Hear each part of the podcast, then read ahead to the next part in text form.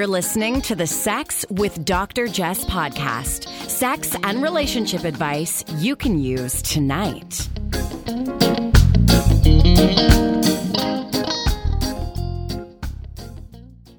Hey, Jess O'Reilly here, your friendly neighborhood sexologist. And I'm here with author and content creator, Tova Lee. Hello. It's so nice to be here. So you are London-based, you're on a tour, you are all over North America and beyond. And I came to the end of your show last night. It's sold out. There's not a seat in the house. Aw, it was so much fun. Last night was New York. It's part of a worldwide tour. I'm promoting my book, Fucked at 40. I can say Fucked at 40 on your podcast. That's like so refreshing because most places are now making me call it F'd at 40, which is a bit annoying. F'd at 40. You know, it's so funny, the censorship. When I first started in this field, morning television, they wouldn't even call me a sexologist. No. They'd call me an intimacy expert. Oh my God. And I'm like, intimacy? I don't know shit about that. I just know about sex, right? Well, and it's so funny to conflate the two. Now, you talk about sex all the time. Yeah. I mean, I talk more, I guess, about sexuality, really, from a woman's perspective. Something that I feel like not a lot of people tend to think about. Because from my own experience, I'm not obviously an expert at all, but I talk from my own experience. I have felt throughout my life that my sexuality as a woman has always kind of like been viewed from a male point of view. And I think that's true for a lot of women. So that's something that's really interesting to me. It was a sort of a revelation I had probably in my 40s where I kind of went, oh, hang on a minute. My sexuality exists. So it took till age 40. Yeah, totally. Yeah. So what does that mean, fucked at 40? So people ask me, they go like, what is it, fucked at 40? Is it bad? I had a fuck it moment. Oh God, we're saying fuck a lot, right? The first 5 minutes of the show. I had a fuck it moment when I turned actually 42 and sort of just went, oh my God, life is short. What am I waiting for? I'm a mom. I have 3 amazing daughters and I had 3 kids in the space of 2 years. So I know, because I have twins. I was like, that is a magic uterus. I know. I had a 1-year-old and then I got pregnant and had twins. And I feel like, I mean, again, motherhood is amazing and I'm so blessed. But I felt like a lot of things, parts of me got lost. And one of the main things was sexuality, that sexiness, the drive for sex, just that whole part of me, just completely shut off. It shut down. So 42, fuck it moment, kind of decided I'm going to go out and kind of rediscover myself and find those bits that I had lost, one of them being sexuality. So I did a lot of things to try and regain that. So what did you do? How did you rediscover at 42-ish? So in terms of sexuality, for me, it was, first of all, moving.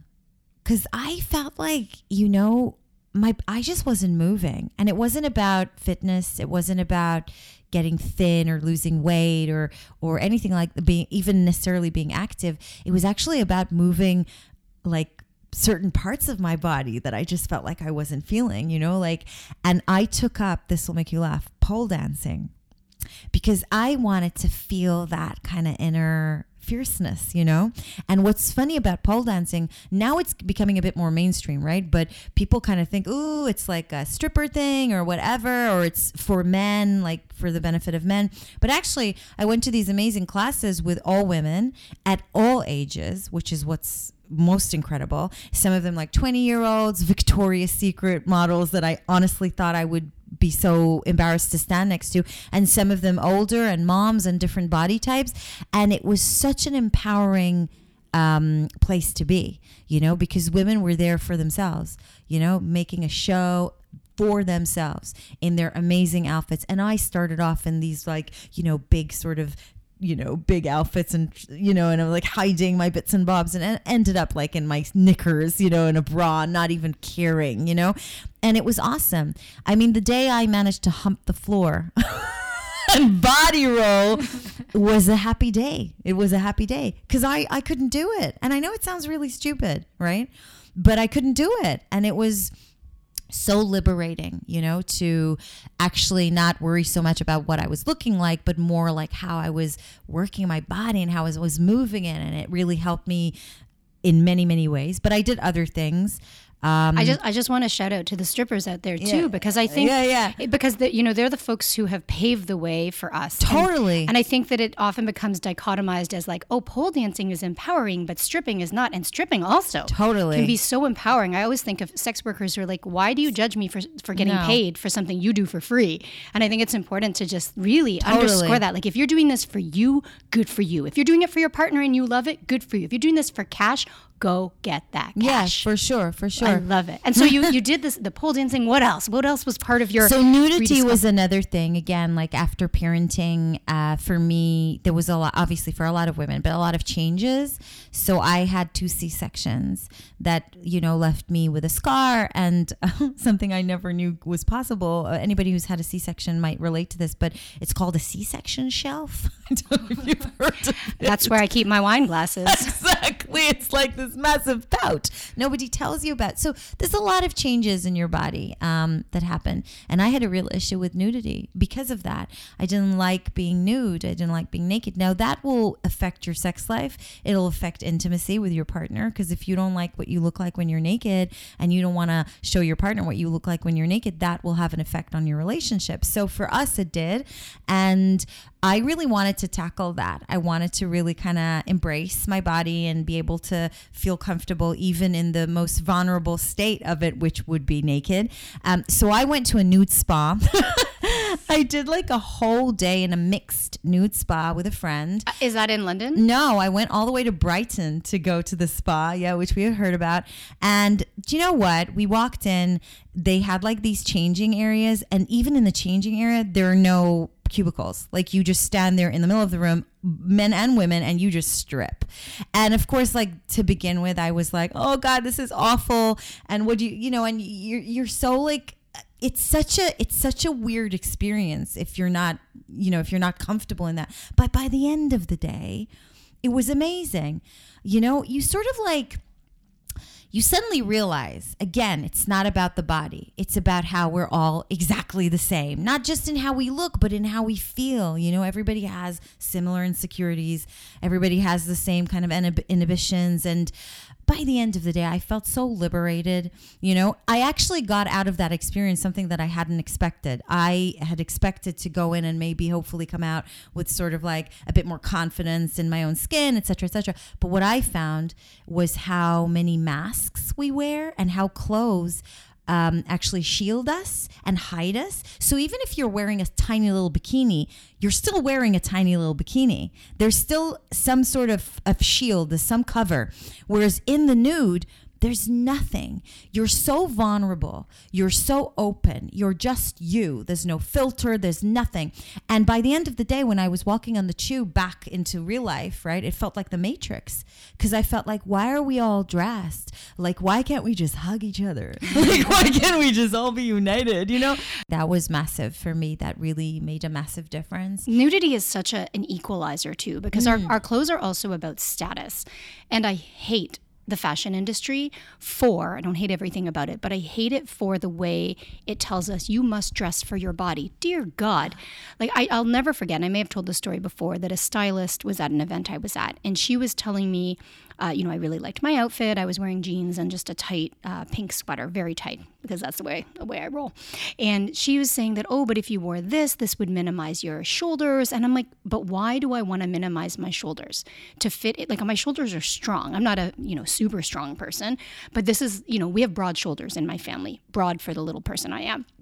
And I remember thinking, why do I have to minimize my shoulders so that I can look more like you and you can look more like me? Do we all want to be clones of one another? And getting naked not only changes the way you feel about your body, but I find it really changes the way you feel about other people's bodies. You start to see more people as human. I'm not suggesting that nudity is sexual, but if you do spend time in an area where people are naked, you start to see beauty in so many different things, right? You let go of the cultural prescriptions of that is beautiful, that is not. And yes, you start to just see people differently. And I think about, imagine when you're hiding your body from your partner, they feel it. They see it. Yeah. It limits you in what you can do. You don't want to do certain positions. You don't want to do it in certain places. You don't want to do it in certain lighting. And all of those limits, all of those stressors take away from the sex appeal. But also, when you feel badly about your body, we have evidence that it's contagious. Mm. So your partner starts to feel badly about their body. Oh, wow. Yeah, so like if I'm judging myself, it sends you the message that I'm judging you. Right? So if I start complaining about my thighs right now, for example, which I wouldn't because I like them. And I love saying that. Like I love talking about how I love my body. This body performs for me. Yeah. Look at these heels. I'm in like these 5-6 inch heels. I'm so lucky I can walk in those, right? And I can climb. I could go to the batting cages in these things. It's been done. But if I start complaining about my thighs, it makes you self-conscious about your thighs. Yeah. And it works among all genders. Totally. So it affects your own self-esteem and self-worth and sexual self-esteem, but it affects your partners, right? Like we're pulling each other down when life, as you said, I like the fuck it moment because life is short. I want to live till I'm 108, but I don't know if I will, right? I don't have a minute to waste hating my body. Mm-hmm. So I love this. I love that you spent time naked. What a great place to go, a nude spa. And I know they exist, you know, a lot of the Korean spas. They exist all over the world. So you got pole dancing, you got nudity. Any other tips for people on how to really rediscover yourself? I mean, after that, and this was a long process, obviously, because it doesn't happen overnight, you know. But what you said really resonates because for me, it was also that. It was the psychology behind the idea of actually appreciating my body for what it does for me. And I think a lot of times we're under a lot of pressure. People say, learn to love your body, love your body. And that's a lot of pressure to love your body. Like, why do I have to love my nose? And why do I have to love my finger? Like it's, you know, so it was shifting the thought to actually appreciating what my body was doing for me rather than standing in front of a mirror and going, I love my stomach, you know?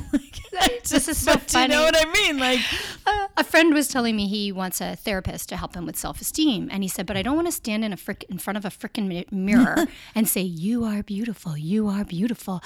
And he's like, I want to just become more neutral. Yeah. Like body neutrality as opposed to body positivity. Yeah. You do what works for you. It's a lot of pressure. Yeah. You know, it's a lot of pressure. Even though I love my body. Yeah.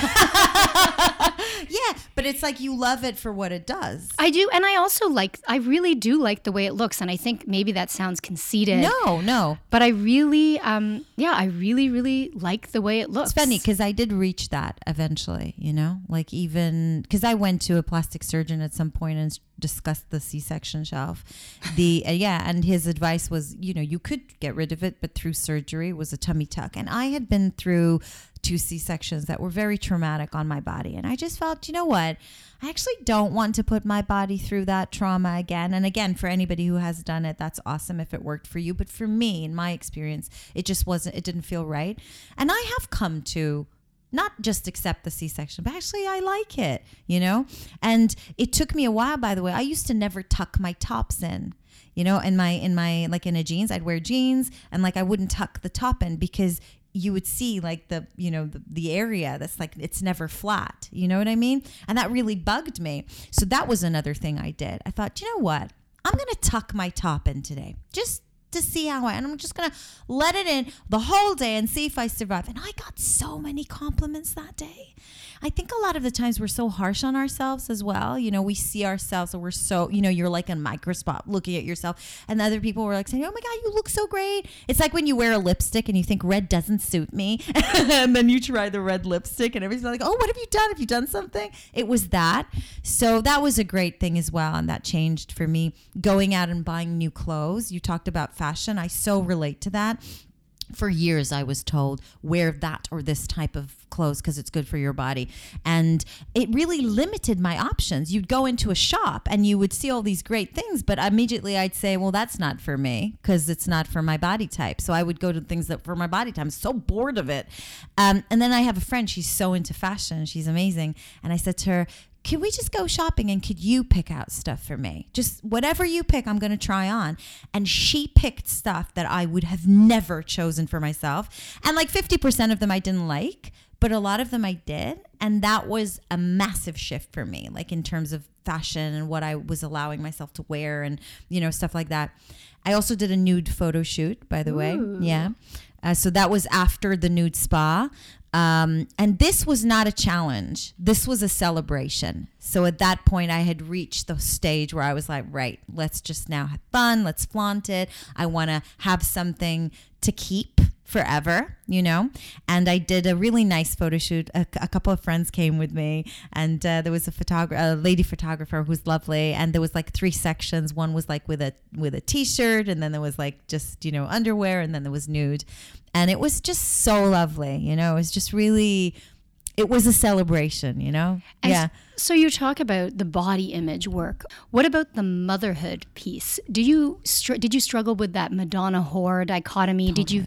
How do you overcome the notion that I can be both a mother and a sexual being? Oh my God. This is a massive part, by the way, in my book.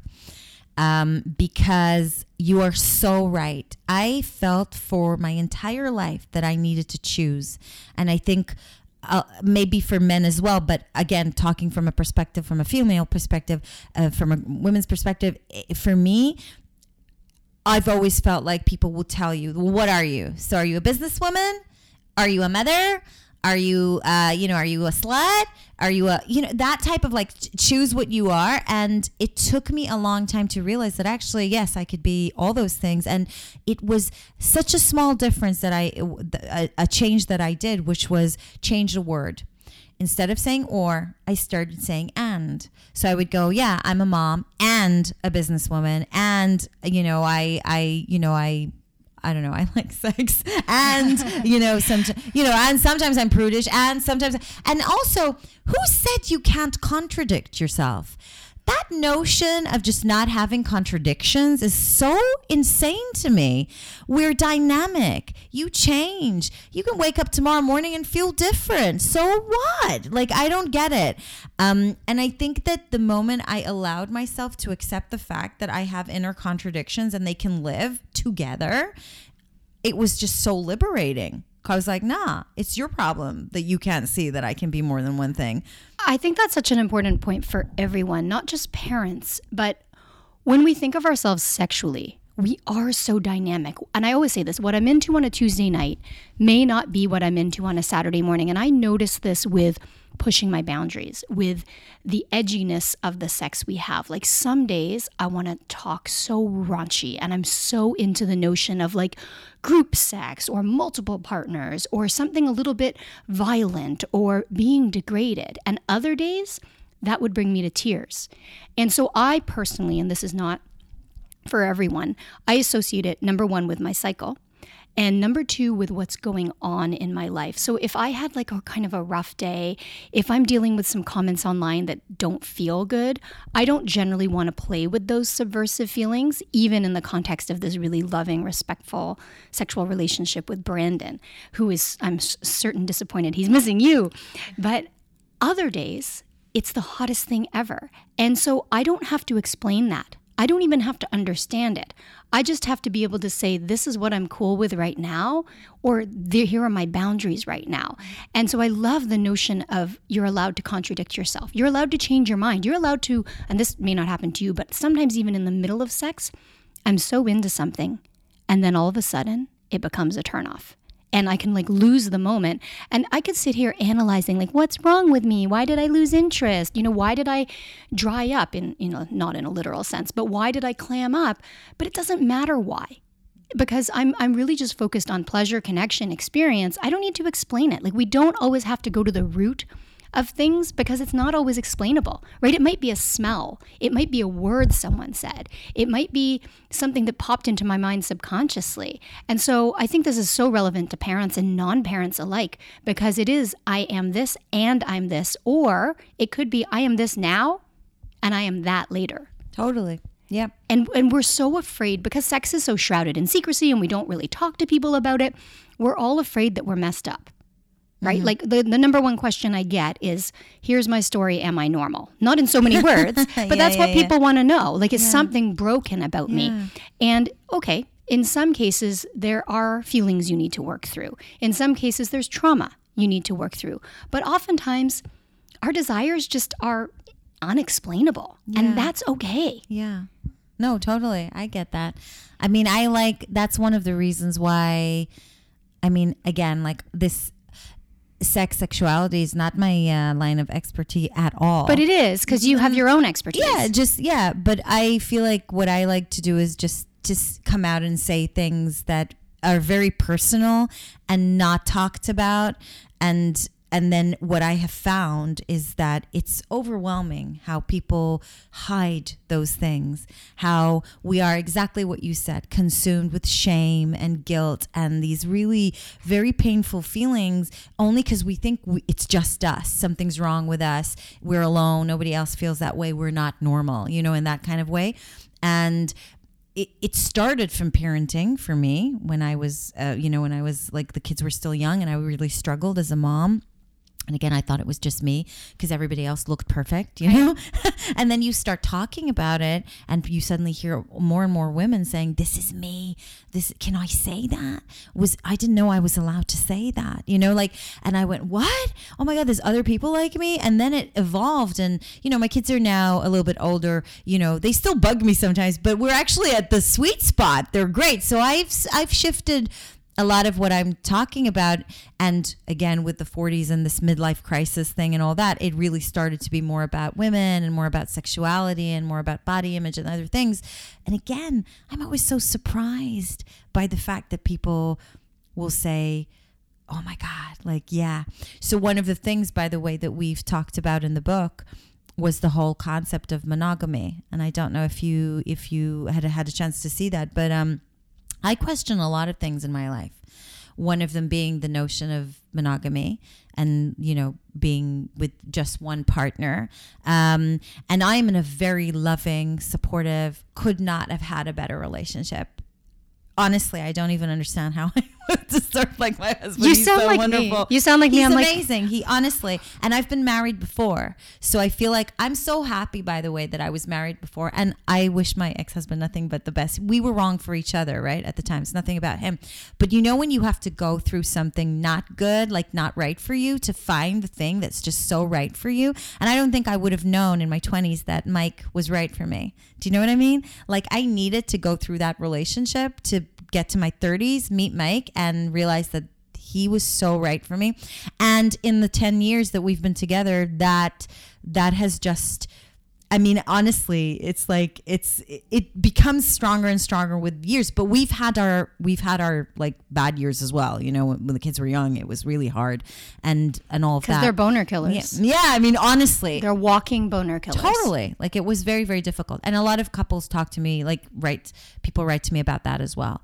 Like, you know, about the sex and what happens, and you know, and feeling guilty. It does feel. Right? I hate that. I always get women saying like, "Oh, my husband's such a great." I'm going to talk in a hetero sense because these are the ones emailing me about this specifically. My husband's so great. He's a great father. He's so supportive. I feel so bad because I'm 6 months, 8 months, 12 months, 18 months postpartum and I'm just not in the mood for sex and I know that he needs it. And I'm like, can we please flip this script? I'm sure he's a great guy. However, where's your pleasure, right? Yeah.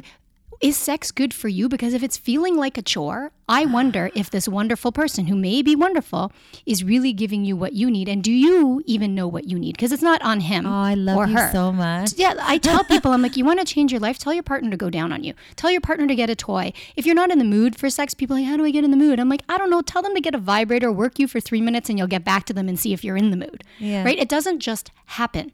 After you've put the kids to bed, after you've talked to your mother-in-law, like spontaneous sexual desire is not realistic for most of us. And, you know, I always think of this, you know, old, more of an acquaintance of mine, and they had a nice relationship, both very high-powered jobs. And she'd walk in the door and say, you know, I had a bad day. I just need you to shut the fuck up and go down on me. And he was into this too. She wasn't being demeaning. This was kind of a consensual arrangement. And then that would get them both in the mood. You don't think they're not walking in the door wanting to jump each other? Not after 15 years of marriage and 3 kids. I think they had 3 or 4 kids later. So we have to work at it. And I was saying to Emma last night. Emma, by the way, is from Killing Kittens, and they throw these very high-end sex parties all around the world. And so I'm here in New York for one of their events. But I was saying to Emma that I love my job. So I love my work. I love my business. My partner, Brandon, also loves his work. And so we often talk about the fact that relationships and sex require work. Yeah. And people don't like that. And I realize that we really should be using the word effort, because I love my work, but a lot of people hate their work. That's my privilege to love my work. Like, I hate this nonsense of like, do what you love and you'll never work a day in your life. I'm like, okay, not everybody has that choice. Some people, you know, we're sitting here in a hotel. Some people are overqualified for cleaning this hotel room. Like, for them to love it, they don't have this, they maybe don't speak English, or they weren't born here. They just don't have all the privilege I have. But work is a good thing to me, but it's effort, right? If you want to, if you want to like your body or feel neutral toward your body, it requires effort. If you want to have a great relationship with your partner, it requires effort. And I love the piece around questioning monogamy. That's effort. That's work, because every damn person should question monogamy. It doesn't mean that you need to be ethically non-monogamous, but if you haven't questioned it, do you really want it? Yeah. And that's what I felt like. But it wasn't just that. It was so many things in my life, you know, that I questioned. So how did you question monogamy? How did you come to terms with what works for you? And you don't have to share what works for you, but what's the process? Yeah, I mean, everything I wanted to share, like in detail about what we're doing, is in the book. So you got to buy the book. So this is Fucked at 40. Fucked at 40, yeah. But it's not a book about open marriages either. You know, it like that's in it, of course, but it's I'm not an expert. We didn't go to any seminar. You know, like, you know, there's a lot of books and there's a lot of rules and whatever. But at the end of the day, we did what's right for us, and that might not be right for everybody. So like, I suggest if people are interested in open marriages, and apparently a lot of people are, then they should buy their great books out there about that topic specifically. But for me, it was more about, it really was a combination of a few things. So I think about hormones a lot. I think that we don't think about it enough, because you were talking about, you know, declined sex drive. But what I realized was that actually I've been on hormones since the age of 17. I've been shoving the pill down my throat since the age of 17. And then when you become, you know, you try to get pregnant, I was doing IUI. I was shoving hormone down my throat when I was doing fertility treatment. And then after that, you're hormonal because you've had a baby and you're breastfeeding and all that. I've been hormonal for over 20 years. And even if you're not taking birth control, your hormones are fluctuating every month. I did a training for the We Vibe and Womanizer. They're a sex toy brand. And I did it on hormones throughout the ages. And so as I'm doing the research and you talk about what a 28-day cycle looks like in terms of hormonal fluctuations, jizam peace. That's a Jamaican expression. Like, and then you get pregnant, and that's hormones. And then you're postpartum, and that's hormones. And then by the time you're done that, you're pretty much going into perimenopause, and that's hormones. So our entire lives are so highly affected. And because there isn't as much money and research on women's health, and because even that becomes limited, a lot of stuff on college-age women or just white women or just certain types of women, we do not know. Just even 1% about how these fluctuations affect our lives and our moods. I was saying, sometimes I wonder why I like on a Tuesday night what I don't like on a Saturday morning. I think for me, it's what's going on in my life, but it's also hormonal. Like certain days of my cycle, I feel differently, and it's not always the same, right? So what I like on day 1 is not the same as what I like on day 14. And even 2 day 14s in a row in 2 separate cycles are not the same. And I don't need to explain it to anyone. I just know this is what I'm feeling right now. And I'm lucky that I guess I grew up with permission to feel what I feel. That's great. Right? Not to express it. Still Chinese, Jamaican, and Irish Catholic. Wow. What a combo. So I had to learn. Like, I had to learn, and I'm still learning, right? I'm working on my own emotional literacy. Sure. Because it's so easy to feel kind of sad, mad, glad. But what about all the other stuff, all the vulnerable stuff? And I think that, you know, I look at people who are younger than us and the range of emotions that they're capable of expressing freely. I'm like, holy, how is a 17-year-old saying, you know what, I feel a little bit vulnerable in this stage. I know. And my kids say stuff like that. I'm like, oh. Do you think it's Drake? Cry. Do you think it's because he said he's in his feelings? I don't know. I don't know what it is, but it is so lovely that they're able to express things that we couldn't, you know. It's beautiful. Yeah. So for younger folks, you said that you kind of had this revelation at age 42. For someone who's 22, what can they do right now? I think you just said it. The questioning is something brilliant. Like, I just think stopping for a minute and asking, like, and you could ask that question, by the way, not just once. Like you said, just keep asking it. Is this what I want? Am I happy? Like, is this right for me? I don't like boxes. I don't like like the norms of society. Also, what is society? It really does depend which culture you come from, where you're living in the world. One thing might be totally different in another part of the world. So and how much money you have. Yeah, and how much money you have. So who really is to say what's right or wrong? You know, I was brought up to believe that marriage and being a mom and kids, that was the way to go. You know, maybe if I was born somewhere else, that's not what, maybe if I was a man, that's not what I would have been told. But across the world, we are basically baby makers. Yeah, exactly. So I think I would suggest to people just to ask and see what's right for them, I guess. Yeah, I don't know. Well, and I have some questions to consider around monogamy. Mm-hmm. So when we think about, you can be monogamous, you can be ethically non-monogamous, and you can be a whole area in between monogamish, mm-hmm. right? Not Dan Savage's monogamish, which is kind of a don't ask, don't tell policy. But it might be couples who, for example, are monogamous and once a year, they go do something like go to a sex club or have an orgy or have a threesome or go to a strip club. So they're not 100% monogamous. And we also know that monogamy means different things to different people. Totally. Right? Yeah. I hate the shorthand of, will you marry me? Well, okay, sure, I'll marry you. That means a party. But that is not the relationship. No. Like, if you haven't asked hundreds of other questions, don't even think of, will you marry me? Mm-hmm. In fact, I wonder if we could do away with proposals.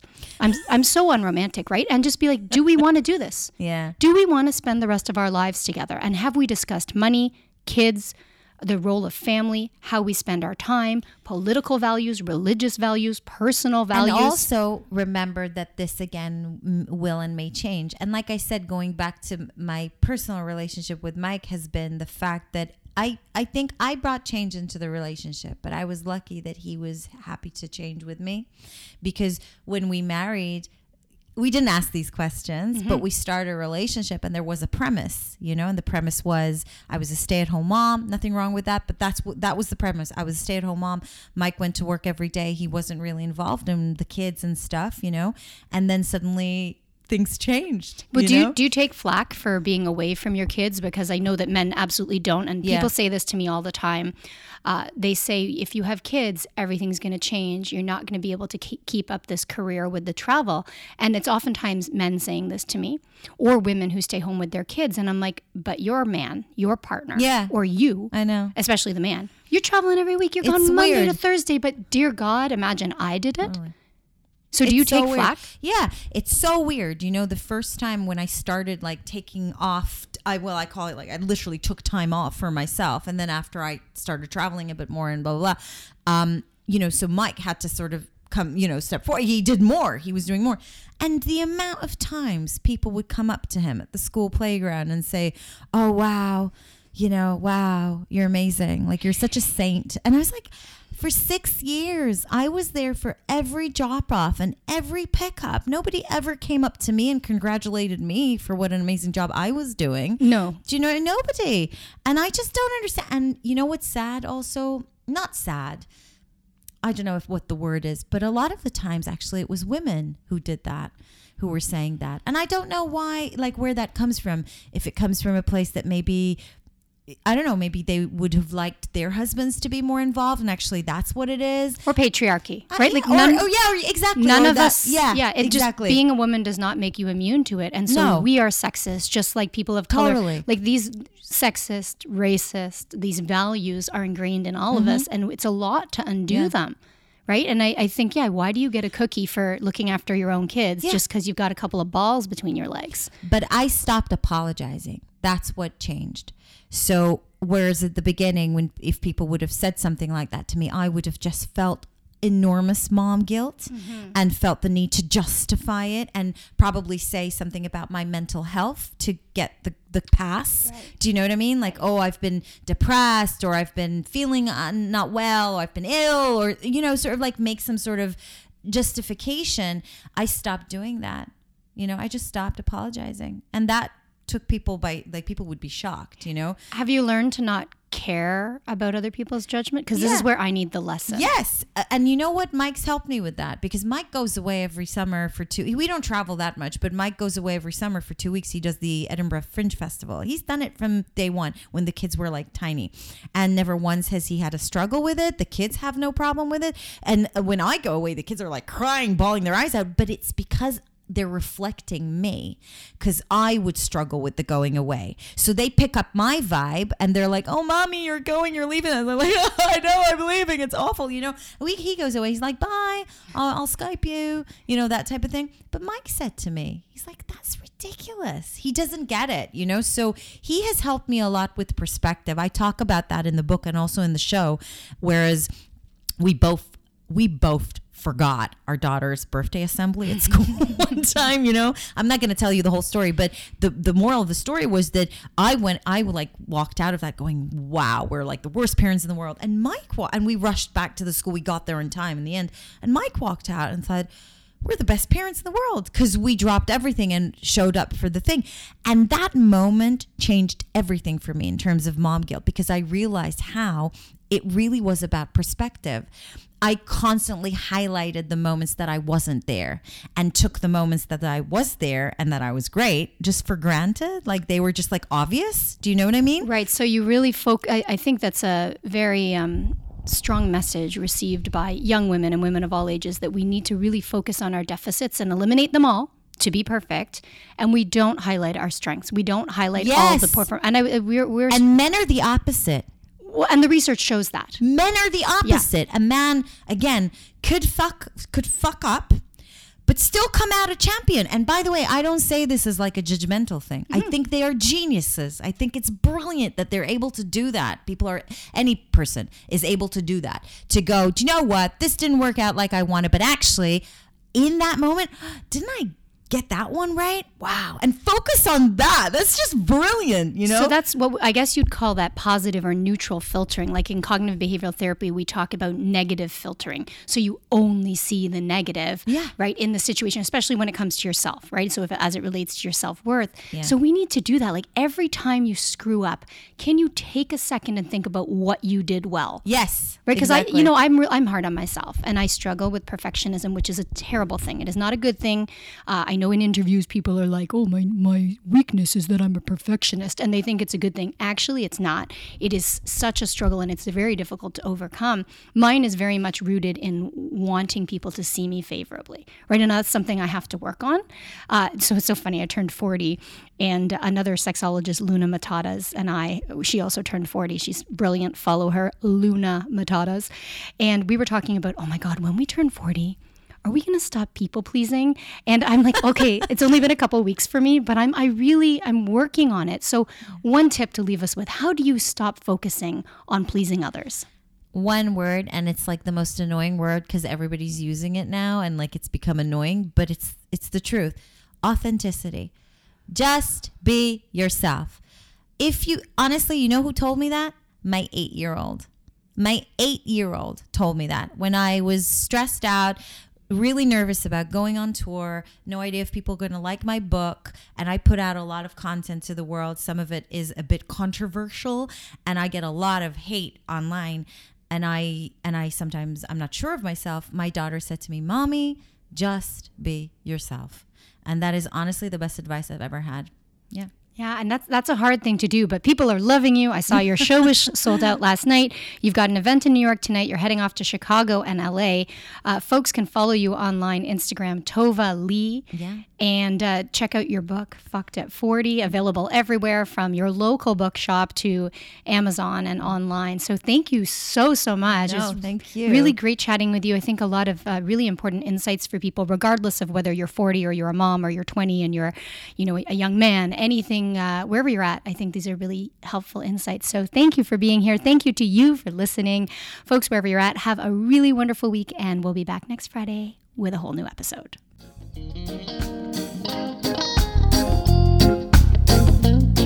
You're listening to the Sex with Dr. Jess podcast. Improve your sex life, improve your life.